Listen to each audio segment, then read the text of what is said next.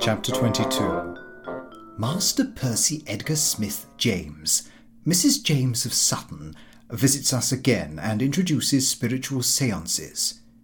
May 26, Sunday. We went to Sutton after dinner to have meat tea with Mr. and Mrs. James. I had no appetite, having dined well at two, and the entire evening was spoiled by little Percy, their only son, who seems to me to be an utterly spoiled child. Two or three times he came up to me and deliberately kicked my shins. He hurt me once so much that the tears came into my eyes. I gently remonstrated with him, and Mrs. James said, Please don't scold him. I do not believe in being too severe with young children. You spoil their character. Little Percy set up a deafening yell here, and when Carrie tried to pacify him, he slapped her face. I was so annoyed, I said, That is not my idea of bringing up children, Mrs. James. Mrs. James said, People have different ideas of bringing up children. Even your son Lupin is not the standard of perfection. A Mr. Mezzini, an Italian, I fancy, here took Percy in his lap. The child wriggled and kicked and broke away from Mr. Mezzini, saying, I don't like you. You've got a dirty face. A very nice gentleman, Mr. Birks Spooner, took the child by the wrist and said, Come here, dear, and listen to this. He detached his chronometer from the chain and made his watch strike six. To our horror, the child snatched it from his hand and bounced it down upon the ground like one would a ball.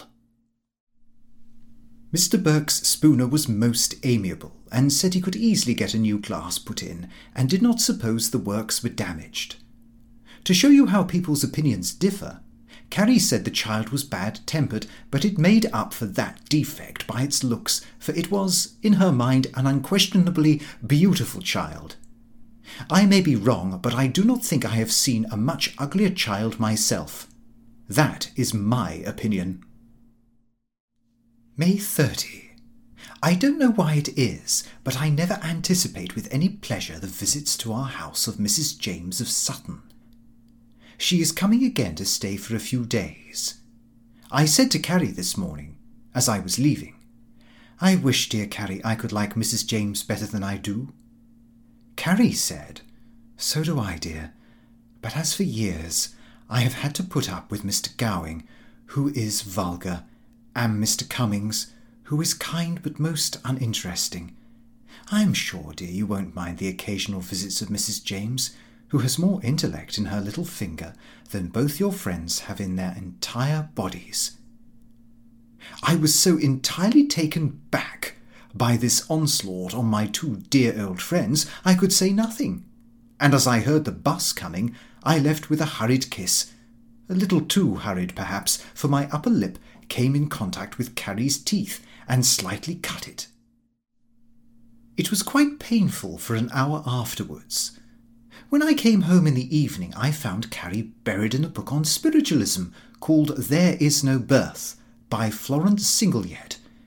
I need scarcely say the book was sent her to read by Mrs. James of Sutton. As she had not a word to say outside her book, I spent the rest of the evening altering the stair carpets, which are beginning to show signs of wear at the edges. Mrs. James arrived and, as usual in the evening, took the entire management of everything. Finding that she and Carrie were making some preparations for table turning, I thought it time really to put my foot down. I have always had the greatest contempt for such nonsense, and put an end to it years ago when Carrie, at our old house, used to have seances every night with poor Mrs. Fussters, who is now dead. If I could see any use in it, I would not care. As I stopped it in the days gone by, I determined to do so now.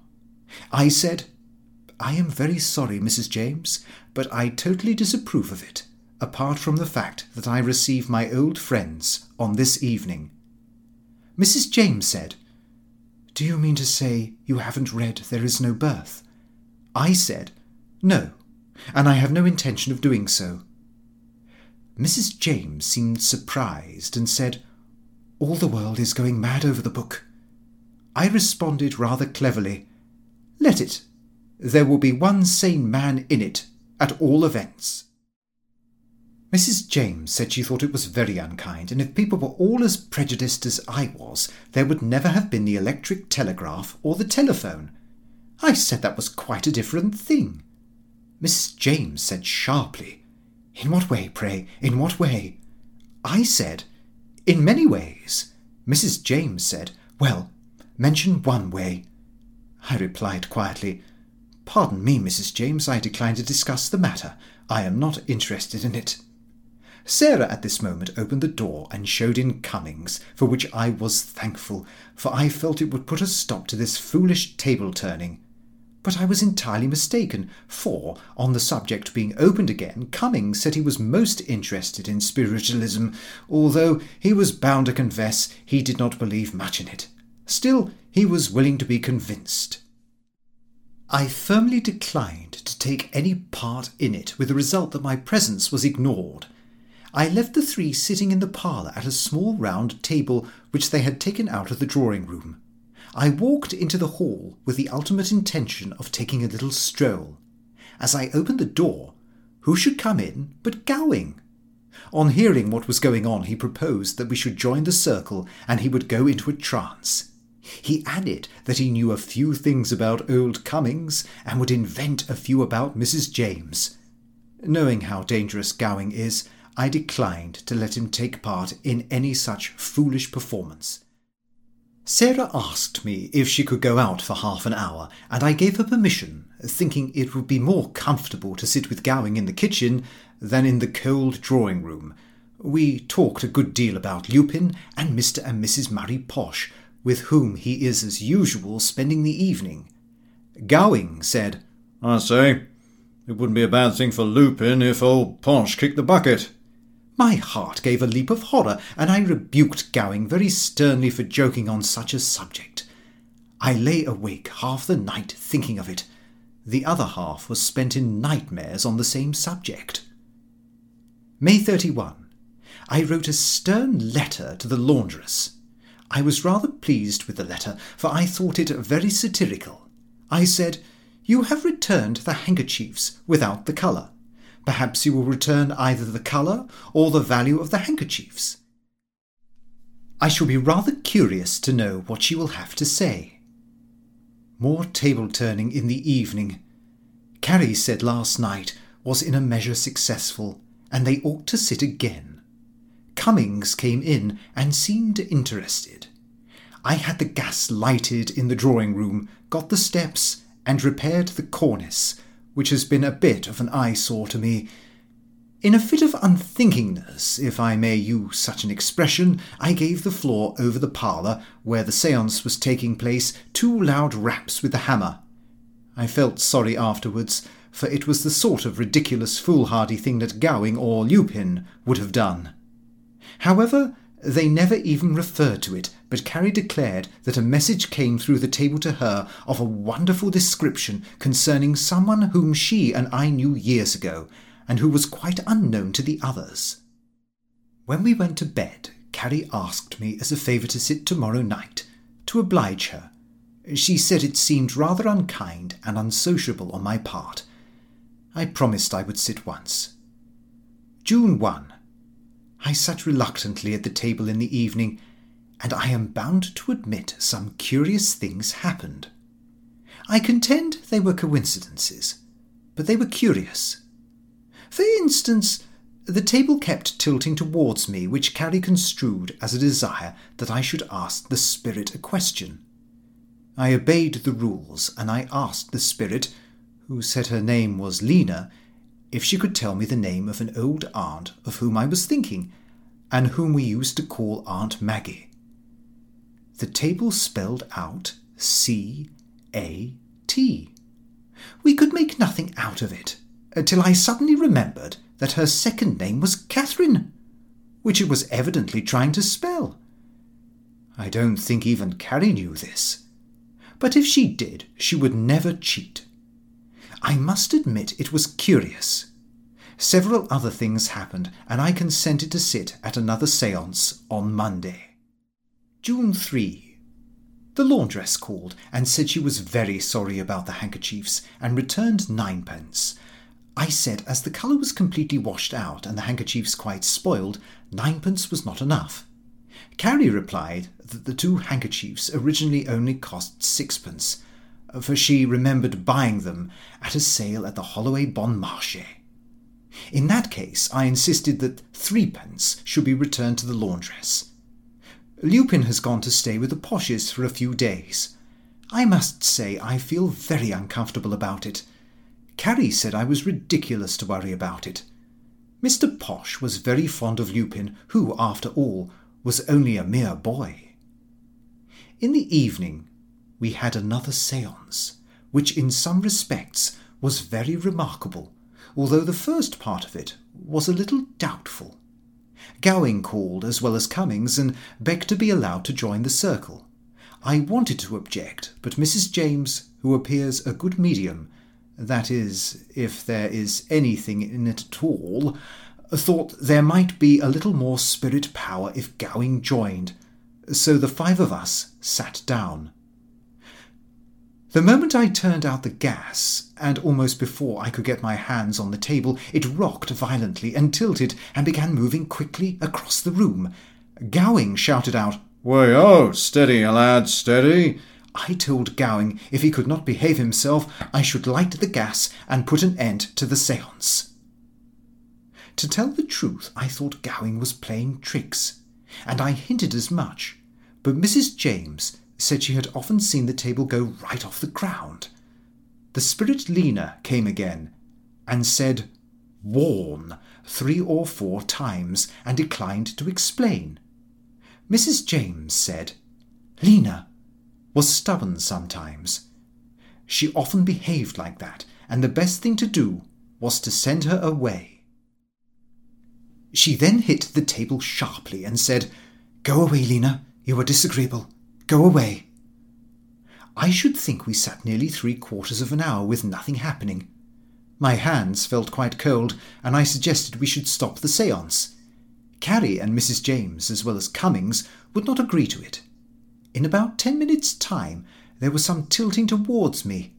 I gave the alphabet, and it spelled out spoof.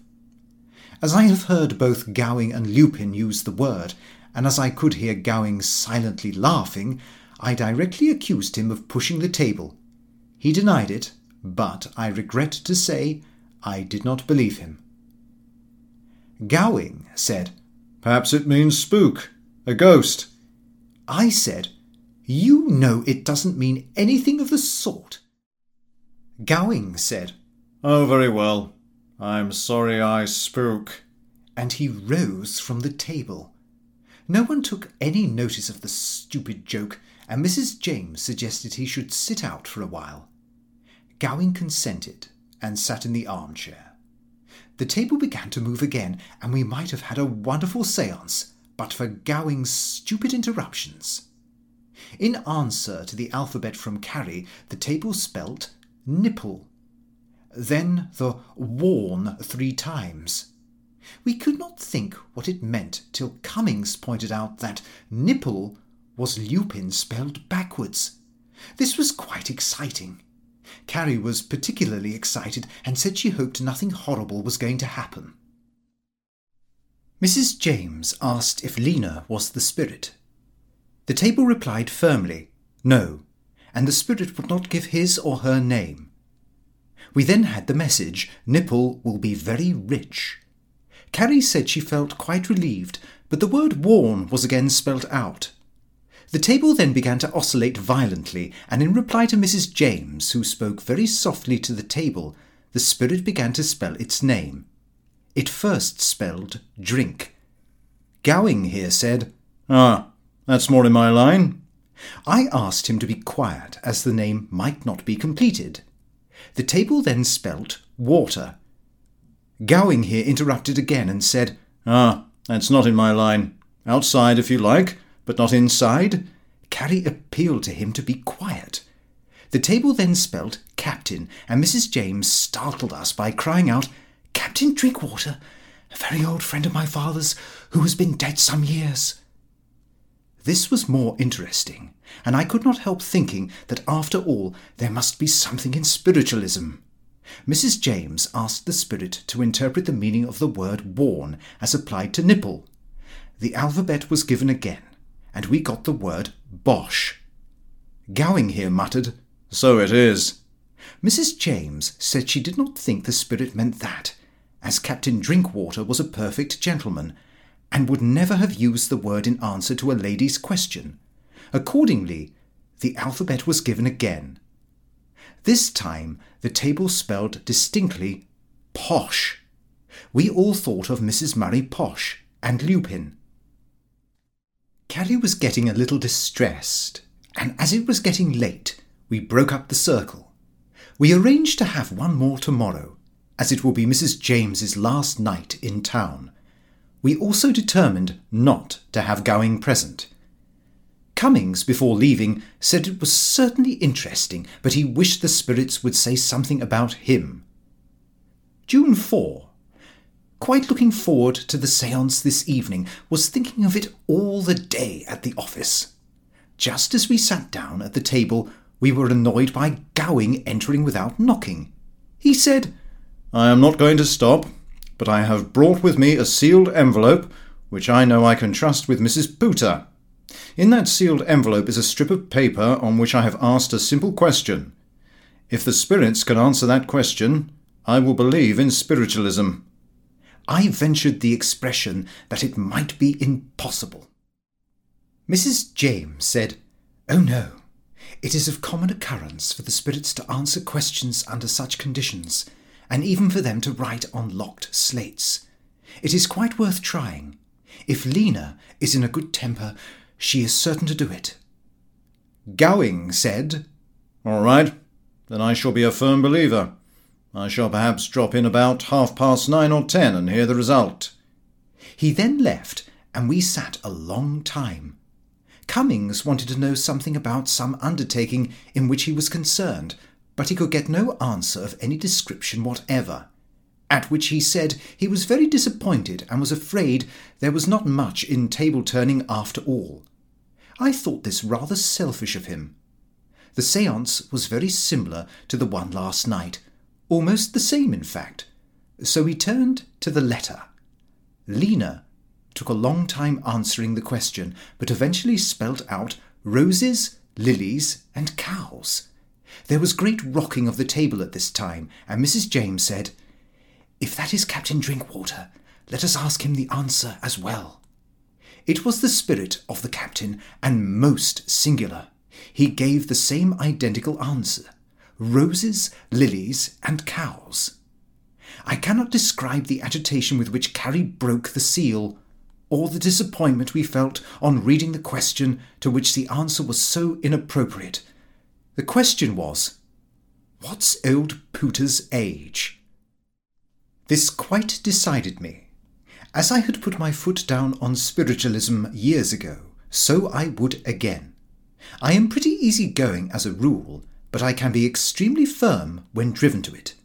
I said slowly, as I turned up the gas, This is the last of this nonsense that shall ever take place under my roof. I regret I permitted myself to be a party to such tomfoolery. If there is anything in it, which I doubt, it is nothing of any good, and I won't have it again. That is enough.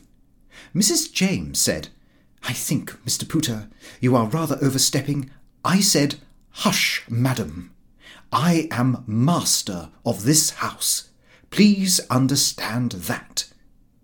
Mrs. James made an observation which I sincerely hope I was mistaken in. I was in such a rage I could not quite catch what she said, but if I thought she said what it sounded like, she should never enter the house again.